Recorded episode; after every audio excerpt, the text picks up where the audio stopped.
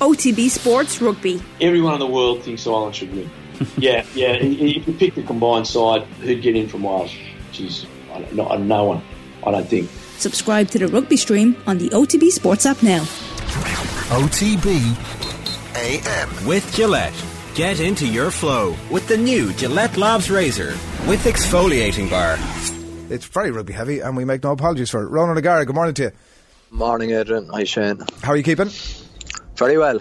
Yeah, good, thank you. Juices flowing on Six Nations weekend, or just distracted by the fact that you have a game yourself? Um, yeah, bread and butter is top 14, Lyon at home, so um, had a disappointing defeat um, to Racing at the weekend. Um, played well, defended very poorly, and uh, got caught to a last second penalty, kicked uh, really well by Finn Russell. So, yeah, those uh, away uh, victories are precious. Uh, we pick up one point, um, you know, but I think we left four points behind. Our attack was better than previous weeks, but was still inaccurate, and uh, we only needed two more tries to obviously get the uh, winning try bonus, which is different in the European Cup in France. You just have to score three more tries than your opposition, so it makes it quite exciting. You know, if you're 3 0 up and uh, in tries, but you can see the late try from whatever knocking off, you, you lose a point. So there's always kind of, I suppose, mini games within the games going on, which it's makes it quite good. Were you um, so like Russell kicks nine out of ten until the last kick of the game to move it from a draw to a win, and were you? Are you sort of the, the, fact that it was only going to be a draw anyway? The, were you like, well, not a huge difference either way, or very frustrating that, that the penalty was given away and you concede that late? No, because it never comes down to. You mean we put ourselves in a position forty meters out in front of uh, the post that. Um, I mean, there's probably a high likelihood when you're the away team, and uh, if your scrum isn't given dominant signs that you may be penalised, we were penalised, and uh, it's indoor in an arena. You know, the k- kicking conditions are very, very good. So Finn Russell wasn't going to miss. Um, but as you say, yeah, instead of having we best guess scenario at that stage was two points, we got one point. But the bigger picture is that what happened for for the rest of the game, uh, we why did we give up a 28-16 lead? Um, and uh, just the importance of, I suppose, developing a mindset where uh, we become uh, we put the game to bed a lot earlier and don't let teams back in. I was um, you're back in the touchline for Lyon tomorrow. It might be brief. Uh, I hope not. And all I'll say is I'll talk about that next week, if that's okay. That is fair enough. It's, uh, yeah, a live issue, and uh, there's a little bit of disbelief from my end, so that's all I'll say. But I, I just imagine. reply in depth next week with you. Uh, no problem. Um, the Ireland team comes out during the week, uh, came out during the week. Uh, obviously, Wales tomorrow, uh, quarter past two at the Principality Stadium. What jumped out from you when you uh, saw the team, or was it kind of along expected lines? Ah, there was new faces, obviously. I think, um, you know, the reality is your 23 isn't as strong when Tadhg Furlong, Ronan Kelleher um, aren't in it, you know, Robbie Henshaw. So that's the glass half empty approach, but it's an opportunity, as Andy Farrell said, for, for other guys coming in. Uh, but I suppose the forward pack is is uh, a lot uh, less experience with with uh, without a shadow of a doubt, a world class player in Tadhg Furlong, a, a proven competitor in, in, in Kelleher, because a lot of the people don't understand it's a 23 man game, especially at test level. Um, and taking those Henshaw as well three out, it's uh, it is a, a weakened group uh, for me. Um, and um, uh, Wales will see entries into the game through through Bealham and obviously um, you know you've a hooker obviously who's uh, has a huge um, potential coming in um, from Ulster uncapped, uh, but also it'll take him. No matter how good he is, a few games to find his stride at, at test level. So um, you know you can see it already. The focus from Wales is that they're going to go after Ireland up front. Uh, but we've heard that before. Um, but home advantage is absolutely huge in the Six Nations, and Ireland's record in Cardiff gives Wales hope. That that is uh, definitely uh, not up for debate with me. When I'd seen uh, Warren Gatland's Welsh starting 15 running, I was starting to think I was going to see yourself and Brian O'Driscoll named in the Irish team. It felt like it felt like a dec- it was a decade ago. There was time travel going on. Um, so a lot of experience in that Welsh team, but uh, of course Lee Halfpenny has had to pull out injured late on, but still a strong team, uh, albeit uh, getting on in years. Some of them. Yeah, but the one thing really that I think is really important is having experienced players, but you need that boundless energy of of young guys that don't feel pain, that don't that don't get really tired like experienced players do. Just the fact that at a certain age, that I think that chemistry between experienced players and young players, the old guys really appreciate uh, having kind of and seeing guys in training just bouncing off the ground and and knowing that if I kind of have my role right and they give the energy to this team and they kind of run uh, non-stop for the 80 minutes or the 40 minutes the ball is in play, that's a good combination. Wales uh, yeah, it's an experienced team. You look at we, Liam Williams replacing uh, obviously Halfpenny, uh, but Liam Williams is, is you know I mean, is a test 15 for, for, for the Lions, so mm. he has proven quality. I think what Gatland like is that there's absolute uh, certainty with Halfpenny kicking goals from 50, 55 uh, meters in a test game at home, and um, you know they, they are, um, I suppose well well stocked. It's just um, I suppose how many times he can keep asking the same players uh, to do it. But he's got a few, I suppose, uh, rookies in there that'll give energy to it. Uh, the Ospreys are are probably in, in a better headspace than they've ever been. Those players going into Welsh camp, so um, you know, it's just obviously a skill of, of, of Warren Gatland being able to come back and and uh, get a get a different response out of a, a, lot of the same players. Is that possible? Um, it'll be interesting to see. I'd seen some really interesting comments from Andy Farrell uh, in the last couple of days where he was talking about learning from other managers in other sports at the top level who've, who've achieved consistently and kept their teams at the top. Andy had said he, you know, he, he's met up with Mikel Arteta, he's met up with Alex Ferguson uh, to, I guess, discuss more about, about achieving regular excellence. Is that something you came to my mind, Ronan? Like, is that something that that you have looked to do as well in terms of meeting up with managers from other sports to kind of nitpick and pick their brain as such? Uh, yeah, you.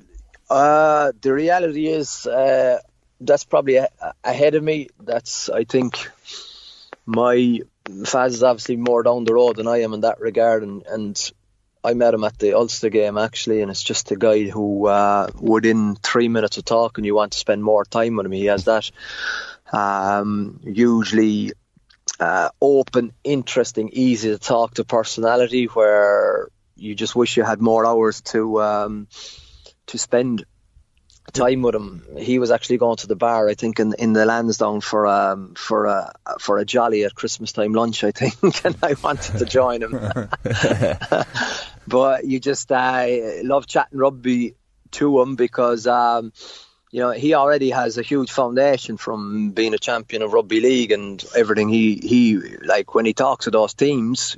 I mean, he didn't mention Wigan, but Wigan were a team that dominated rugby league and, uh, and made other people, I suppose, uh, redefine or re-challenge what they're going to do. And um, it's of course you needed to do. My, I suppose, uh, what where I am in my headspace was last season we wanted to be the first group uh, to win something. We did that, so obviously then the mindset and, and the story has to change. So when you win something once, you're trying to, and it was interesting, it's the same language, uh, you're trying to develop continued excellence. But to develop continued excellence, you need to be consistent. That's why last weekend stung me. We had four uh, wins in a row, playing pretty averagely. And then um, you go to, to racing and you put an emphasis on attack because you're playing in an indoor hall or an indoor pitch for those people who aren't aware of it and then you forget that uh, okay, so we're putting emphasis on attack, so it's optional to to defend. So we played uh, two-handed touch in defence, and we conceded 39 points. So that blows a lot of what you're trying to do up in the air. It makes you question a lot of things. So this week is trying to, I suppose, re-establish what we're uh, trying to respect in our values and our standards and our behaviours. Uh, but the bigger picture is if you want to get better and grow, it's it's absolutely imperative that you um, chat to chat to other uh, managers who have uh, achieved success, continued success, and and made their environments elite. Uh, Shane mentioned there obviously about uh, Warren Gatland, Ronan, and the team that he selected, and like I think the inference generally is that it's seen as a bit of an old school approach, and we might see a bit of sort of Gatty ball or whatever was a ball, whatever we want to call it. Um, what about the flip side of that? Like a lad who's 25 years now at uh, between his Connacht and Ireland days um, at the top level of the game. Like I mean, it's an incredible uh, longevity. Yeah, but I think it's the exact same. I think the the man behind the coach is very interesting. Warren Gatland, he's an in, an interesting man. He's engaging. Uh, boys would, you know, I mean, run through brick walls from like all the boys in red do. When when we played for Ireland under Gats, he was he was impressive. So, you know, I think what he has done, um, you cannot contest because Wasps were were the one, if not the best teams in Europe as well. And then uh, he went on with um, obviously Ireland, and then Wales, and then the Lions, and then obviously he had a bit of a setback with the Chiefs, uh, but he's back again now, and uh, it'll be interesting to see because it's uh, it is hard to go back. I think that is that is uh, most definitely up for debate, and you're kind of really looking at him to save it. But uh, I think um, it's the players that decide this. Warren has to create the environment. The players will have to take control of the game. Uh, but um, I mean, the margins at test level are are very very small, uh, and it'll be interesting to see. I think the roof is closed, obviously, so yeah. conditions should be good. Ball handling should be good. Um, how I suppose both sides look to uh, break each other down it's brought up like the the Gatland stuff. Obviously, uh, whenever he's involved against Ireland, brings up old sores, and more recent sores was the Sexton dropping from the Lions squad, and uh, was addressed again during the week. And Gatland felt that it sort of positively contributed to the kick in Sexton's career over the last couple of years. From what you know of Johnny Sexton running, excuse me, is he going out to drive that home against Gatland this weekend, or is it not a factor for him? No, I think as Johnny said himself, like he. Uh, the huge disappointment of missing out on that on that on that tour, uh, I suppose, made him um, have a look at himself and see where he could get better, and he has got better, and that's the credit to the guy. But at the same time, those disappointments uh, uh, stay with you. I can remember well in 09 when um, I was playing good rugby, you know. And uh, Warren was coach of the um, of the of the Lions team as well. And for the first test, I was probably unbelievably gutted not to be picked as a starting ten in that test, you know. But behind uh, Stephen Jones, considering we'd won two European Cups and a Grand Slam just before that tour, so you mean the the the form is there, but I understand combinations too. When you have a 10 and you have your coach from the same country, there's a lot of trust built up. So in your head, you're kind of going, okay, that's maybe why why he went that way. But those disappointments always stay which and they scar you. Um, but the good thing about sport is that you can't let them eat at you. You have to get back and you have to make a plan to um, to show what you're made of because uh, you know the more games you play and the more disappointments are the more resilience you need and all all of the uh, top players and no matter what sport it is they've all had huge setbacks. It's everyone looks at the bigger picture sometimes but um, and they look at their CV and they go wow look how uh, impressive that is. Yeah it is but look at the amount of disappointments that are entailed in that as well. You mentioned Ronan the, the importance of home advantage in the Six Nations.